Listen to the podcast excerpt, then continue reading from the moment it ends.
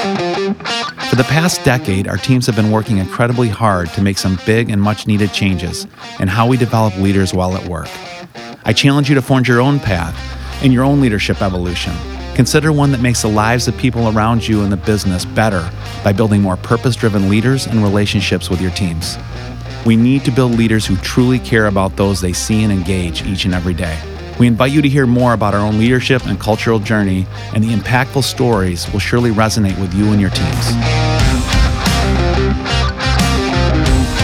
All right, well, welcome back, everyone. I'm so excited to be here with the one and only Kevin Deary. And if you're listening in and you're not from North Central Indiana, you're in for a treat today. Seriously. Um, Kevin Deary, I can't believe this, has spent nearly 40 years with the Boys and Girls Club. And in 1994, he became the president and CEO of the Boys and Girls Club of Elkhart County. And he has served in that capacity for almost 30 years. Um, won numerous awards, has grown the clubs from a, what was it, a $95,000 total budget to a $5.5 million budget today. My goodness, membership has grown exponentially. You know, director of the year multiple times in Indiana. And I think the coolest part here is that Elkhart County has had six of the past years the Youth of the Year winners. And I really think that's a testament to Kevin, your leadership and your team members at the various clubs. And also, Kevin, and I'm not even going to try to do the Boston accent that, that you probably will do for us, but born and raised in Boston. So I have to ask you, what got you to Elkhart County, Indiana from Boston? Did you ever think you'd be here sitting today as No. a young kid in Boston? No, it never entered my mind. I really didn't even know where Indiana was. I can't even sing Indiana without my Boston accent sticking out. Uh, but, you know, I started working with Boys and Girls Clubs in 1983. I love what I do. I wake up every day and I can't wait to go to work. How many people feel like that? I'm really blessed. So I was growing fast. My organization was growing fast, but I was outgrowing my organization. Uh, and I said, I think I need to probably grow somewhere else. So they actually helped me find another location, and it was in uh, Goshen, Indiana. And I came out in 1994, 32 years old. Uh, was a social worker. We had a very small club, total budget of 95,000, uh, total membership of 200, and I think I worked with 15 kids a day. That's what my total membership and how we started. I think there was only two of us, me and one other staff person. So today we're well over 100 staff. We have uh, about 3,000 children in 19 different locations. We have six different board of directors, wonderful staff, wonderful board, and today we're five and a half million dollar budget. That's that is amazing. Um, today, as you know, we're going to talk about something very specific related to leadership, and of course, as you know, working so closely with Lippert um, and our CEO and president, that one of our core values, obviously, is caring about people. And so, in our wonderful cultural playbook that we have for the Lippert Academy for Leadership, one of the practical tools. Because as you know, when we put this playbook together, you know, we outline nearly two dozen um, different areas um, that we want to execute on as a company. And one of those is facility standards. So it's basics are basics. Don't overlook them as cultural drivers. And when we say that, what we mean is the aesthetics, the look, the feel, the signage. You know, when people come into the facility, you know, what do they feel like? What are the parking lots like? Um, again, all wrapped into this idea um, and strategy that we have that the most basic things have a short term and long term impact on our team members um, and all other stakeholder groups, whether you're a nonprofit, whether you're a manufacturing company, whatever it may be. So that's what we're going to talk about today. And Kevin is great, is a great guest for this because from, I believe, 2016 to 2020, he has either built or renovated spaces for the Boys and Girls Club across the county, which is also a testament to to his awesome fundraising skills because as a former fundraiser, you know, capital campaigns are are tough, especially that last 20%. So 2016 Goshen, 17 Elkhart, 18 Nappanee, 2020 Middlebury. So first and foremost, what was it like as a leader trying to get all those spaces renovated? Of course, they didn't happen at the same time. And your thought process when working with, you know, the design and the architects for those facilities. You know, Sarah, it really starts with strategic planning and understanding where you're at and where you want to be. We our clubs were all full, full of kids ages 6 to 18, and we really wanted we needed to expand the buildings. In some cases we were working in elementary schools and we knew we need to bring the kids together like in Elkhart around one full service unit. So we laid out the strategic plan with the board of directors and then put the different communities in a queue. So that meant Goshen was going to go first, Elkhart second, then Nappanee, then Middlebury. And we pulled together, not only did we pull together some community leaders and board members and staff, but we really pulled together some kids too. So the kids were part of the design. And that's part of the thing I'm probably most proud of is having kids and staff who are going to be in the building all the time to have them give their input to what they wanted to see. It's really important when children, particularly kids who come from um, tougher homes or lower socioeconomic, when they walk into a Boys and Girls Club, we have vaulted, elevated ceilings. The first thing we want kids to do is go, wow, I can't believe this is my place. It's nicer than their homes, it's nicer than their neighborhoods, it's something, that's nicer than their schools in many cases. They've never seen anything like this. And we want them to feel like it's their second home, it's their safe haven. So it's bright, it's colorful, there are murals on the walls, particularly for the cadets and juniors, which are six to eight, and then nine through 11. It's just really important that they feel like this is their home. So the carpets, the flooring, everything is done with purpose. We actually have a blue tile that runs through our Goshen Club, which mimics a river. So water is very comforting to kids. So we have waterfalls in Elkhart. We have we have water throughout the entire organization because we know kids love water and it's a calming effect on them. So we really spend a lot of time thinking our way through the aesthetics, but definitely with kids and staff's input. That's amazing. What are some of the fun things that the kids said throughout that strategic session um, that you included them in on? So one of the things that the kids said uh, was, uh, and this came from a teenager, who said, "If if I knew I was going to get in trouble, I wish there was a bat light, like th- that shows on the clouds in Batman, the movie Batman. Oh, okay. If there could be a Boys and Girls Club logo, then maybe I wouldn't get in trouble. I would just follow the light to the Boys and Girls Club." So in our Goshen Club, we actually we don't have actually lights going up to the clouds. Neighbors didn't like that thought too much. but uh, what we do have is we have oversized logos with soft lights behind it. Uh, so you can see it because we're located on the highest part of Goshen. You can see it from all over Goshen, and it, it's a beacon to remind kids of you know where the Boys and Girls Club is, and that came from a child. That's pretty amazing. I'm going to read a couple of quotes here from your team members and perhaps a couple of kids here. Um, I think this is one from one of the team members. The Expanded Learning Center and STEM Lab lets children do science activities. So they're the cool thing is I think is that they're learning in their classrooms during the day, but then you're taking that and expanding it even more in a space that you've created at the club. Yeah, education can also be fun. And when you're working with STEM, which is science, technology, engineering, and math, uh, and, and, we do a lot of robotics. So we have kids that build RV Legos, and then they learn how to make the slide out slide in and out. I mean, who does that at nine and 10 years old? That's what engineers are doing. So we just take education and put fun to it. High yield uh, educational percentage is important in programming. So, probably in every area, we have some kind of educational component, uh, particularly in the science technology area. That's wonderful. And then I've been at the Goshen Club for a couple of tours. And one thing that I noticed is the attention to detail with the teen group, because I think you had mentioned once before, you know, it's hard to get the teens to come in and we and you want them to come in and take advantage of everything you offer at the club so talk to us a little bit about those spaces that you have devoted just for teens. So in all of our clubs, but Middlebury, Middlebury is the only one that's on the same level, but we have a we have a different period or different place for the uh, Middlebury kids to go. But all clubs with teen centers are upstairs which really is kind of like their bedrooms. You know, when they get mad, they want to go upstairs to their bedrooms.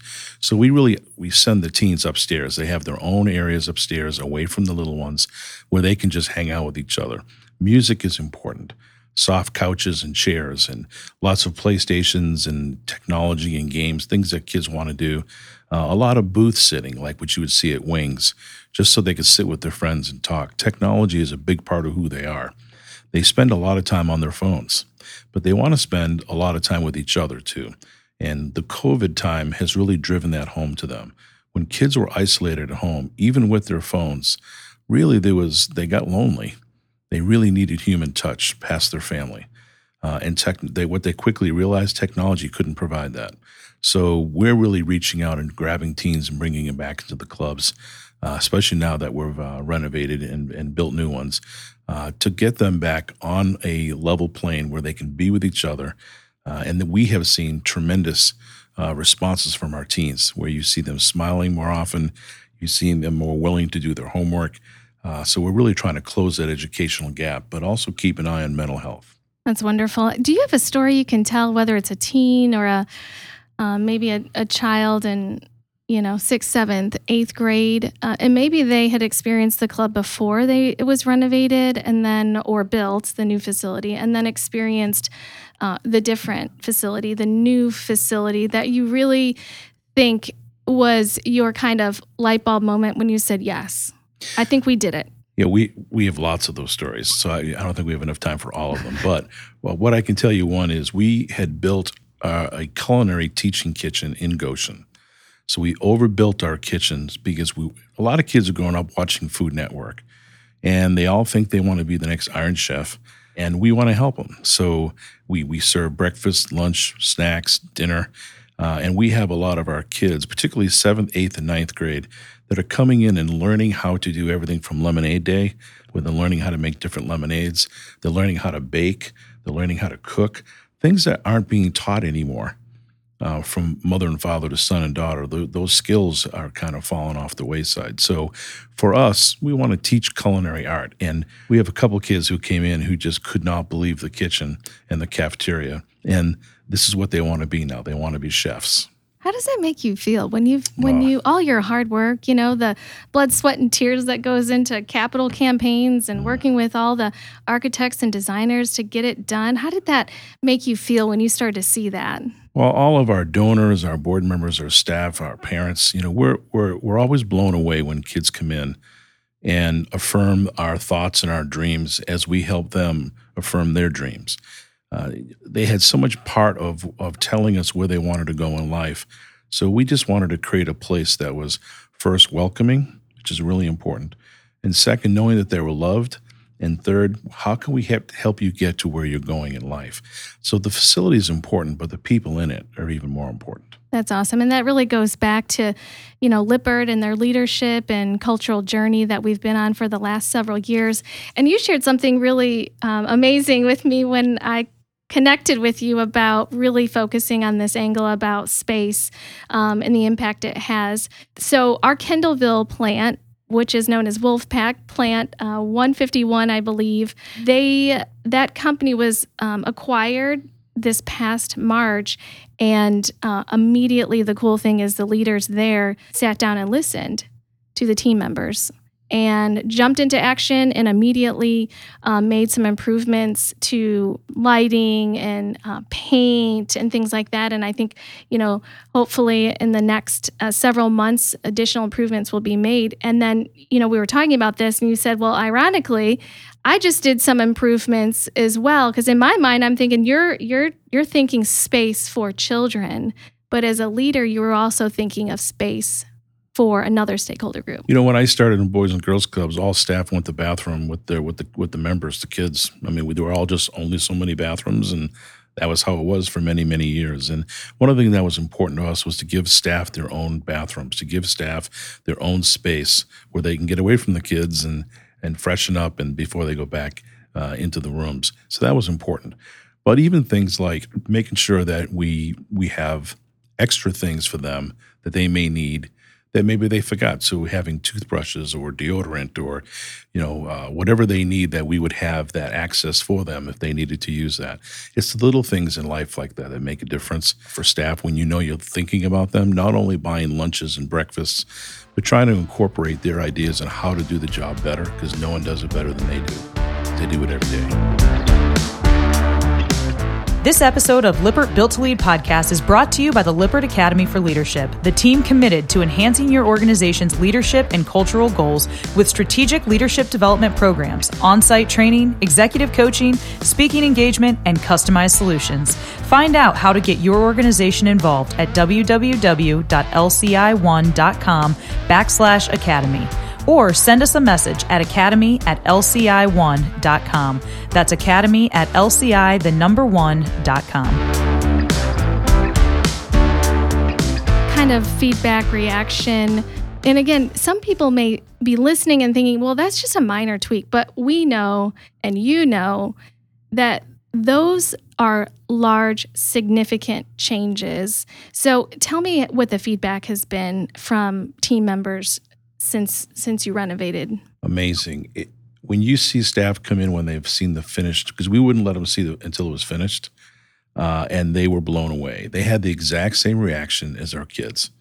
They were, "Wow, this place! I get to work here," uh, and that and that just makes you feel like you're really uh, connecting with them, so they can connect better with our kids, uh, because they're a lot closer to the kids and the families than it's some, that I am now uh, as an administrator. So it's really important that we keep our fingers on the pulse of what's going on in our, in our local clubs.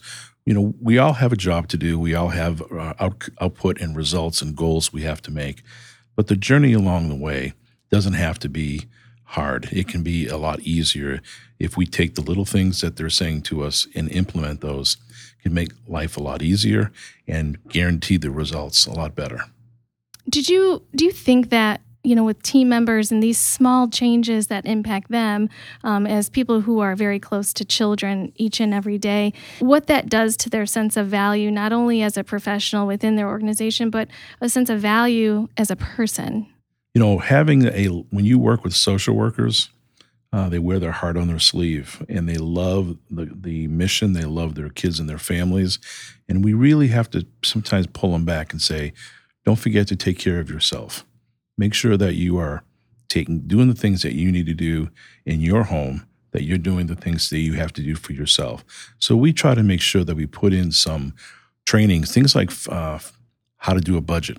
A lot of our staff are younger. They're in their 20s mid 20s we want to make sure that they understand how to balance a budget uh, how to use their checkbook how to plan for retirement. We spend time teaching our folks put some money away for retirement. And why is that important so helping them even when they're getting ready to buy a house, uh, when they have to move, giving them one of our trucks to say, use our truck to move, because uh, it just makes life easier for them. So it's really paying attention to them inside and outside of work and always keeping that boundary because it is their life. But things that we can do to make it easier for them is only going to uh, return exponential results for us.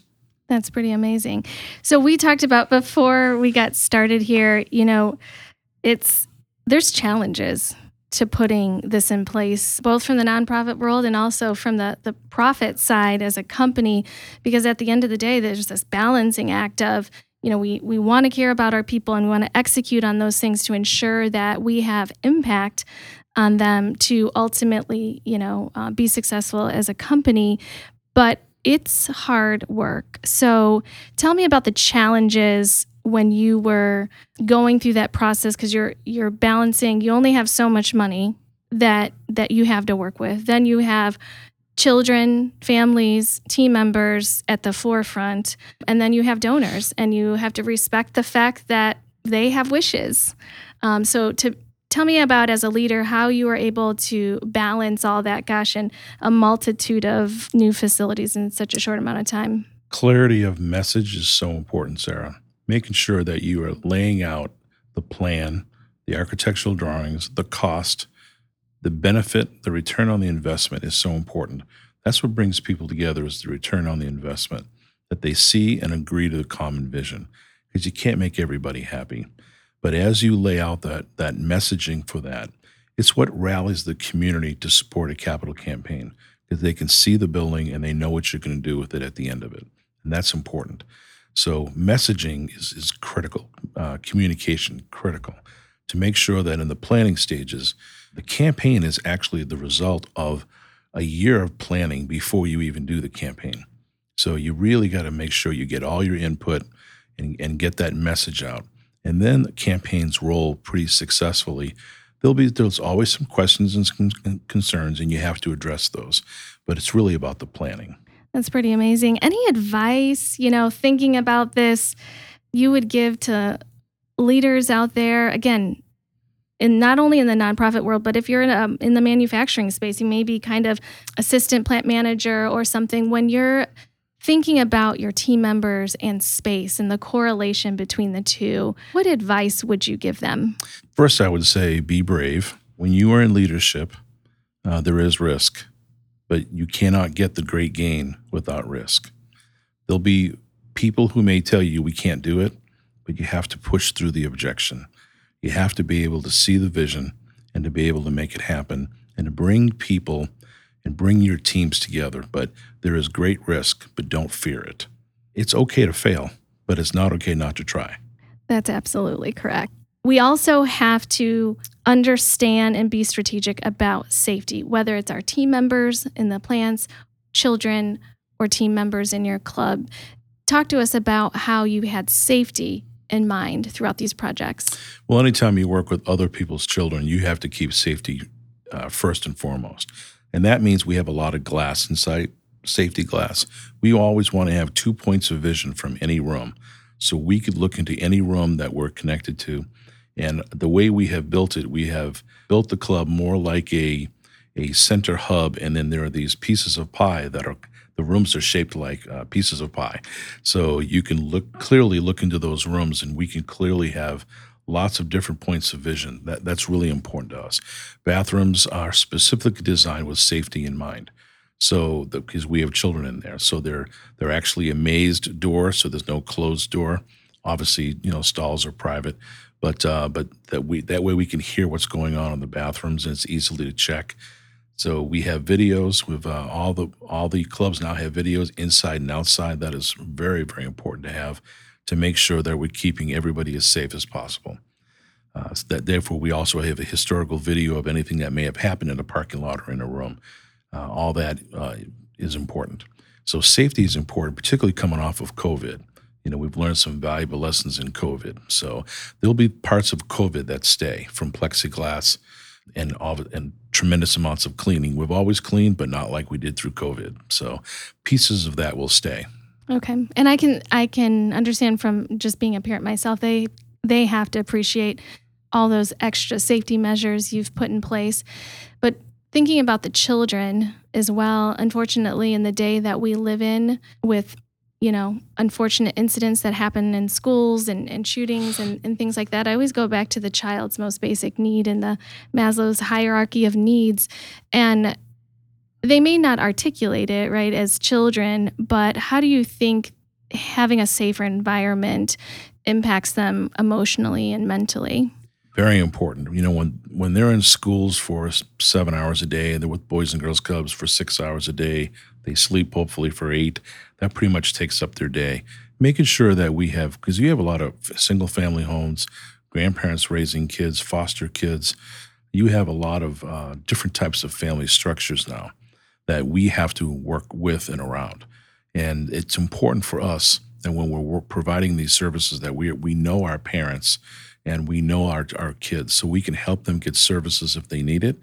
Uh, but sometimes uh, we had a situation a couple weeks ago where we had a seven year old that was acting out. And I suggested, let's go make him a sandwich, and that went away. Sometimes kids are just hungry. They're not being mean, they're just hungry. So being able to identify that uh, and to be able to meet their, their quickest needs, uh, but also get them the resources that maybe families don't have insurance or they they need mental health issues, help, and we can help them get those resources. That includes staff too. That's wonderful. So I've got to ask you this question. You know, think about when you were, I don't know, 10 years old, 11 years old, you're sitting on your bed in Boston throwing that baseball up in your air, thinking about the next Red Sox game that was about to be played. What were you thinking your life was going to be like later on? I mean, 38 years, Boys and Girls Club, tremendous impact, uh, one of the most well known leaders in our community. You know, did you ever think? no, when I was 10 years old, I was going to play left field for the Red Sox. So that's where I was at 10. But it, it really wasn't until I uh, I was in the military, United States Navy, and I had the I had the opportunity to work with some kids uh, in a boxing program that were uh, younger kids, and I realized that I, that you know I, I really like working with kids, and uh, and they really connected to me. And I said, well, I should think about doing this for the rest of my life. And when I get out of the Navy, um, there was a Boys and Girls Club that had a looking for a a part-time basketball coach, and I walked in, and that was almost 30 years ago. Yeah, 30 years, 38 years ago. So I've never never left. So you know, when you know you're doing something that you see as your ministry, that you see as your mission, then you know you're in your sweet spot, and everything else um, is just life. So I wake up every day, and I can't wait to go to work. How many people feel like that? I know that's that's pretty darn amazing. And your leadership style, you know, how did you kind of grow and evolve in leadership? Because I know we all could say, I wish I wouldn't have done X, Y, and Z. Yeah. I'll, I'll give you I'll give you a great example. I think every good leader will say they emulated other people. They watched other leaders ahead of them and they emulated them. One of the things that I learned was one leader on his feet is worth two in his seat. So be moving, be mobile, be present. So anything I, I have learned as a leader, I really receive uh, from watching great leaders ahead of me, or even great leaders now that are younger than me, who have tremendous leadership skills. Are, are, are you born with leadership? I don't think so. I think it's developed. And for me, it was definitely uh, em- emulated. I watched people who led by example, and I took the bits and pieces of them and kind of woven into my character. Hopefully, try to be a leader with character and passion. Uh, and that was that's important to me. And even if I left Boys and Girls Clubs and I came to someplace like Lippert Components, I would bring that leadership style. It doesn't change who I am depending on where I work. So I like to think that a leader is transferable. Uh, but if you are, everybody has some level of leadership skills. But for me, it was emulating those who came before me. What was the hardest part about leadership for you? Uh, fear, afraid of sometimes losing and sometimes maybe not being able to always have the answers. People think leaders always have the answers, and they don't. They can find the answers, they can, but usually what happens is you learn how to develop your teams. If you can develop strong teams, team building, team development, that's what really a good leader is. The other thing I've always said is I I lead to the level of my incompetency and I'm really good at it. so I put people around me that are much better at other things than I am. And then together we tend to row the boat pretty fast. So I think that those are all keys. Don't you don't have to be all the answers, especially frontline first time supervisors. Take a breath and learn. Ask questions, learn. Well, that's some phenomenal advice. And for our, you know, listeners and viewers out there, if you'd like to get in touch with Kevin or like to get in touch with us, again, this is uh, this topic we focused on today was about um, in our cultural playbook, specifically on facility standards and the direct impact it has on all stakeholder groups, um, especially. Please email us at academy at lci1.com and we can get you connected to the right people and the right resources. Thank you. Thank Thank you, Kevin. Thank you. By the way, the Red Sox are in first place. Really? Boom. well, thank you again so much. Um, and again, everyone, continue to stay tuned for additional podcasts with some really great leaders in our community and also leaders within Lippert. So thank you again. All right. Thank you so much for joining us, and know that together we can use the 40 or 50 hours a week we have to influence and impact others and truly make business a force for good in this world. If you don't mind, do me a favor and leave your comments for us and share this episode with a few people. The world needs this message. Thanks again for joining us.